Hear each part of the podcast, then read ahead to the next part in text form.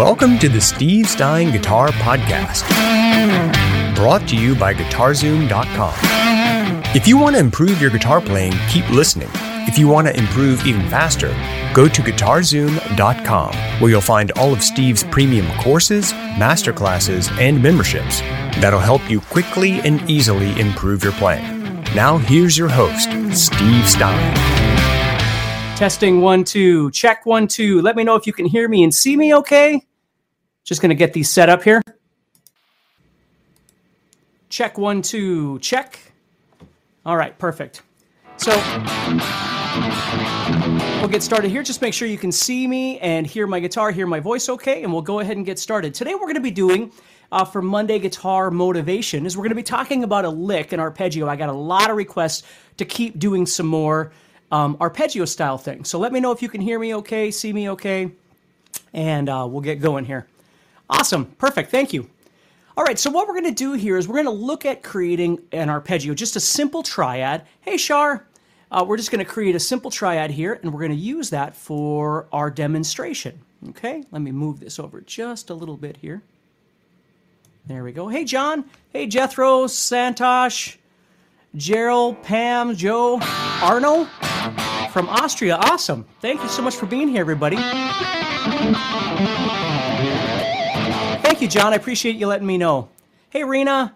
Hey, Bilal, I think you say. Rayleigh. Okay, so let's go ahead and get started.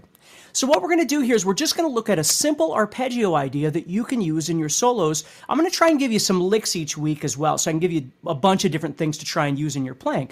So what we're going to look at today is just taking a D major arpeggio and then trying to figure out how to get creative with that to create maybe a melodic idea in a solo or a song that you might be writing or something like that. So if we think about a D major chord, what we're playing is D, F sharp, and A. Those are the notes. And it's okay if you don't know that. Yes, you are in Tamil Chigawa.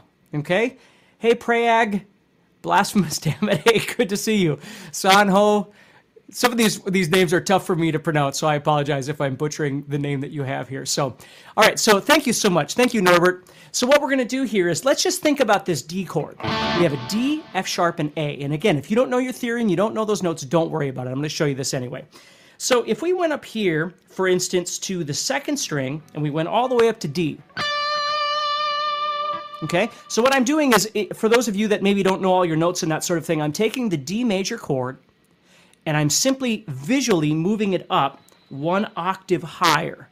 So instead of playing on the second and third frets, I'm going all the way up to the 14th and 15th frets. Hey, William, Liam, Henry, Kevin, Joseph, Keith, Simon, James, so just visualize that going from the second and third frets one octave higher to the 14th and 15th frets. So that's where we're going to be for starters. So what I'm going to do here is I'm going to go to the 15th fret with my middle finger. That note right there is D. And then I'm going to go to the first string on the 14th fret, and that note is F sharp. And then I'm going to go to the 17th fret of the first string, and that note is A, D, F sharp, and A.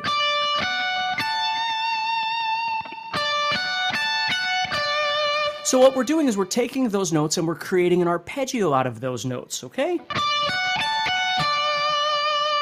Now, what I'm going to do is I'm going to take those same three notes and I'm going to move them into some other octaves, and then we're going to connect this whole thing together. And then I'll show you some different things that you can do with it. Uh, hey, Niradri, Graham, J, Javi. So let's move down to the 12th fret of the fourth string. This note is also D. And I'm going to play uh, middle finger on D, first finger on the third string, 11th fret, that's F sharp, and then A. And now I'm playing one octave lower. So if you look at them, they look the same in terms of the fingering that I'm using. And they sound the same, except one is one octave lower. Hey, Scott, good to see you here, buddy. All right. Uh, Paul is here. Ravi is here. Shreddy Van Halen is here. Glad you're here. All right. And then what we're going to do is we're going to create a third octave, a lower octave, by going to the sixth string, the 10th fret. And we're going to do that same shape again, starting with our middle finger on D. We've got D, F sharp, and A. Hey, Robbie. Okay, so what we're going to do is we're going to create some sequences or ideas to be able to use this in your playing by connecting them all together. Now, as we've been talking about in a number of the other Monday uh, guitar motivation things that I've been doing, the most important thing is obviously there's there's theory and you know playing the right notes and all that sort of thing. But once we move away from all that, the next most important thing is, is that it's comfortable for your fingers. It's comfortable for you to move around the fretboard. Hey, Sean. Hey, Jamie. Hey, Christy. Hey, Niladri. So what I'm going to do is I'm going to take these three ideas here, and if you, you have your guitar with, otherwise you can watch this later on Facebook or YouTube or whatever. But what I'm going to do is I'm going to do a descension where I'm going from 17 to 14 to 15 and you can pick it any way you want. My mom is here. Hello, Barb. Hello, mother. Um, and then I'm going to move down to the next one. And then the next one. See that? So I have. Playing it like that, again, doesn't make it comfortable in terms of connection, in, in terms of our fingers because we have to jump over each other as, as we go through these octaves. So what we're going to do is we're going to add in some other ideas, uh, namely some slides, and then we'll start adding in some other notes. Okay? Hey, Teresa. Hey, Thomas. Hey, Jamie. So what we're going to do here is I'm going to play these notes right here. And instead of shifting over into this position like this, with my pinky ready to go, I'm not going to do that. What I'm going to do is simply drop down to my first finger right there. Now, again, I'm visualizing 12, 11, and 14, right?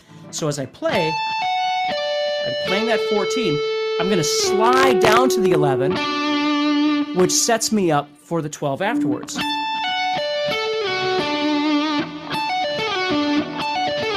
And all of a sudden, again, it's going to sound a little more interesting because there's a slide in there instead of just playing all the notes, which might be a good thing, right? Now we've got to connect to that last octave. Again, we wouldn't have to. We could stop there and we could be fine. Why are there two streams? Um, well, it depends on where you're at. If you're if you're on the Guitar Zoom YouTube channel, you'd see the stream. If you're on the Steve Stein channel, you'd see the stream. Which is clipping, Cody? Is it my vocal or is it my guitar that's clipping? I'll turn down the vocal just a little bit. Okay, perfect. Awesome. Thank you. So we're going just like that. Now, when we get there, what we're going to do is we're just going to cross over onto the 12th fret up here. Okay, the vocal, thank you very much. Let me know if this is a little better, okay? Thank you. So as we move in, I'm going to cross over to this note right here. And then what I'm going to do is slide down to the and then use my ring finger for the 10th fret.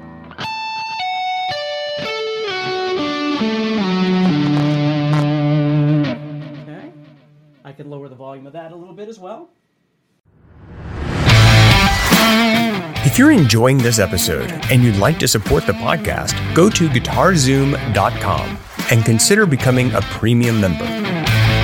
There are three memberships to choose from VIP, which gives you instant access to a library of short but powerful courses as well as new bite sized lessons each month. There's also Play Songs that gives you step by step lessons so you can learn to play your favorite songs fast. And finally, there's Masterclass, university level training on everything from soloing to music theory, from blues to home recording. For more info about these memberships and all the premium courses available to you, go to guitarzoom.com. Now back to the podcast. There we go. Okay, perfect. Thank you, Cody. Just like that. Okay? So you might do something where you're using that. No, it's not a bad cable. I just need to adjust the levels. I, I constantly have to adjust my levels for different filming things that I'm doing and recording and stuff like that. So I appreciate your help. Okay.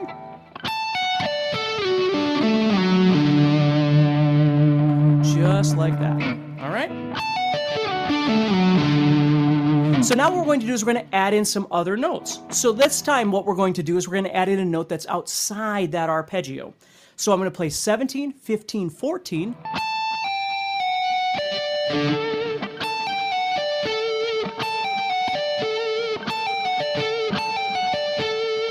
Okay. and then I'm going to do the same thing here.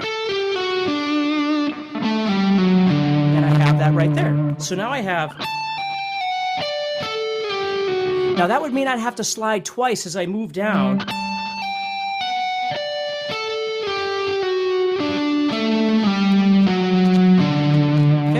Andy. Hey, Julie, AC. Perfect. So if that makes sense, what you can do then is you've got this new note that's not just part of the arpeggio, it's actually part of the larger scale.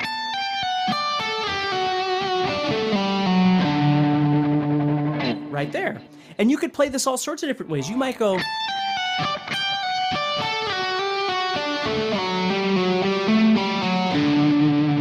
Right? Or add a, a little rhythm to it.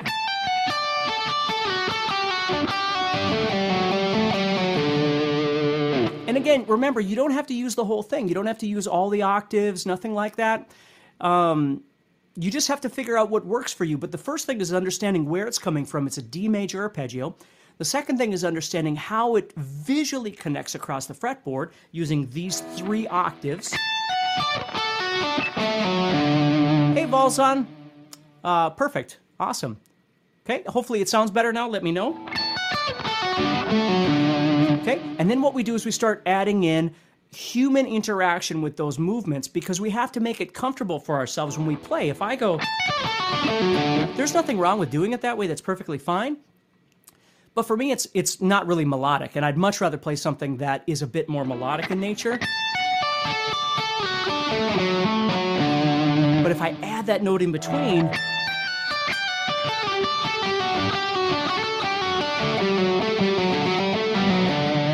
all of a sudden it becomes really interesting, right? Hey, Bruce. Hey, Sergio. Hey, Victor. Hey, Kenneth. Okay, now understand that if you're doing this in D major, this will also work in the relative minor, which is B minor. Okay, now again, if you don't know anything about theory, it's okay. But just understanding that if you're doing this in D major, if, if, if you know anything about your theory, we're moving up to the sixth degree, right? So D major, we, we go up to B minor, which is the sixth degree. That's the relative minor. If we play D major over B minor, it's going to sound just fine. Now, the question that people often ask is okay, so if that works, what do we do if we want to play over D minor? Okay, not D major, but D minor. Well, we could take the same idea, but we would flat the what we call the third, which in this case, if I go to these notes, it'd be the middle note. And now all of a sudden it's going to sound more minor. And I'd have to do that in all of these. Now that's going to screw up the the uh, comfortability a little bit. See, like right here, if we slide down, we might have to go to the pinky, unfortunately, but maybe we have to do that, right? Now we still have that note in between that we can use.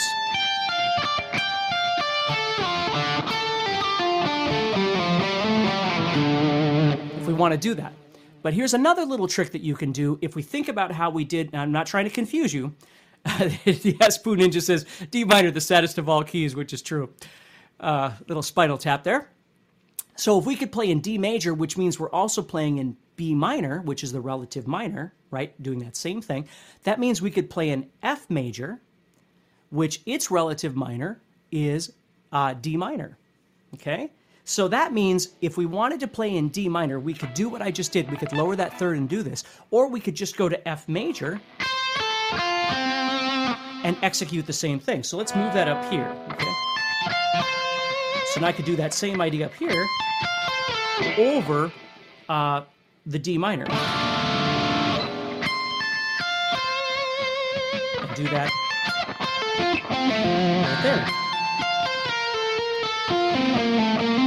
And of course, we can still add in that note and it's going to work just fine.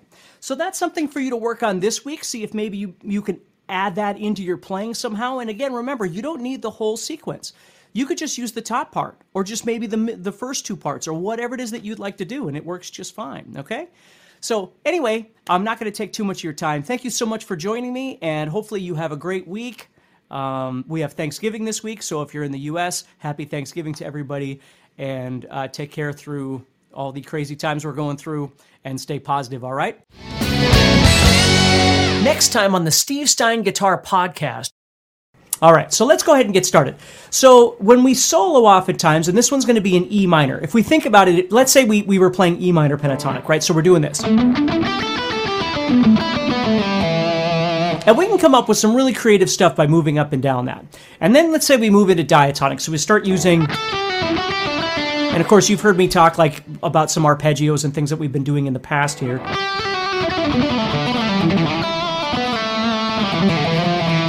Right, whatever it is that we might be doing. And the, all those things are great. Okay, you can you can get creative with any of those things. Hey Josh, hey Gregor. New I don't know how to pronounce that. From Belgium, though. Nutiliusa? Sorry for, for butchering your name if I am. Hey, Kevin. Hey, Attila. Jens is here. Awesome. Okay, so uh, what I want to talk to you about today is kind of crossing that with what I call horizontal playing. Okay? So think about, you know, moving this direction. And it's something that I learned a long time ago. I read something from Joe Satriani, and I, I don't remember the whole thing, but really it was thinking about playing like a piano. So if you force yourself to play on one string, it forces you to have to reposition like a piano player would. You have to move as opposed to just playing everything in one spot, right? So, of course, that requires us to know a little bit more about our scale on a string, right? And we might need to, to study that a little bit.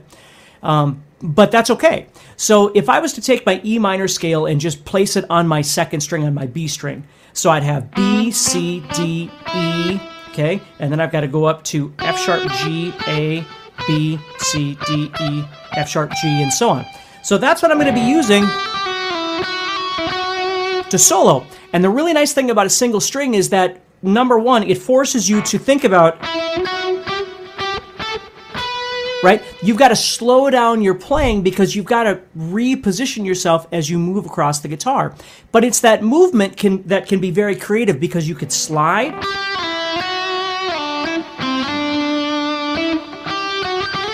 You can certainly pick up and just shift, right? Anywhere you want to go. But then you can also use things like the sliding, hammer-ons, pull-offs, right? And it, while I'm using those hammer-ons and pull-offs, the sliding is what ultimately gets me from one position to the next. Hey, Steve Stein here from GuitarZoom.com, and thank you so much for listening to this podcast. If you enjoyed this episode, can I ask you a favor? Please subscribe, leave a review, and share it with a friend. Your feedback means more to me than you'll ever know. And be sure to check out my YouTube channels where you'll find over 1,000 videos to help you with your guitar playing. Thanks again for listening. Stay positive, keep playing, and keep having fun.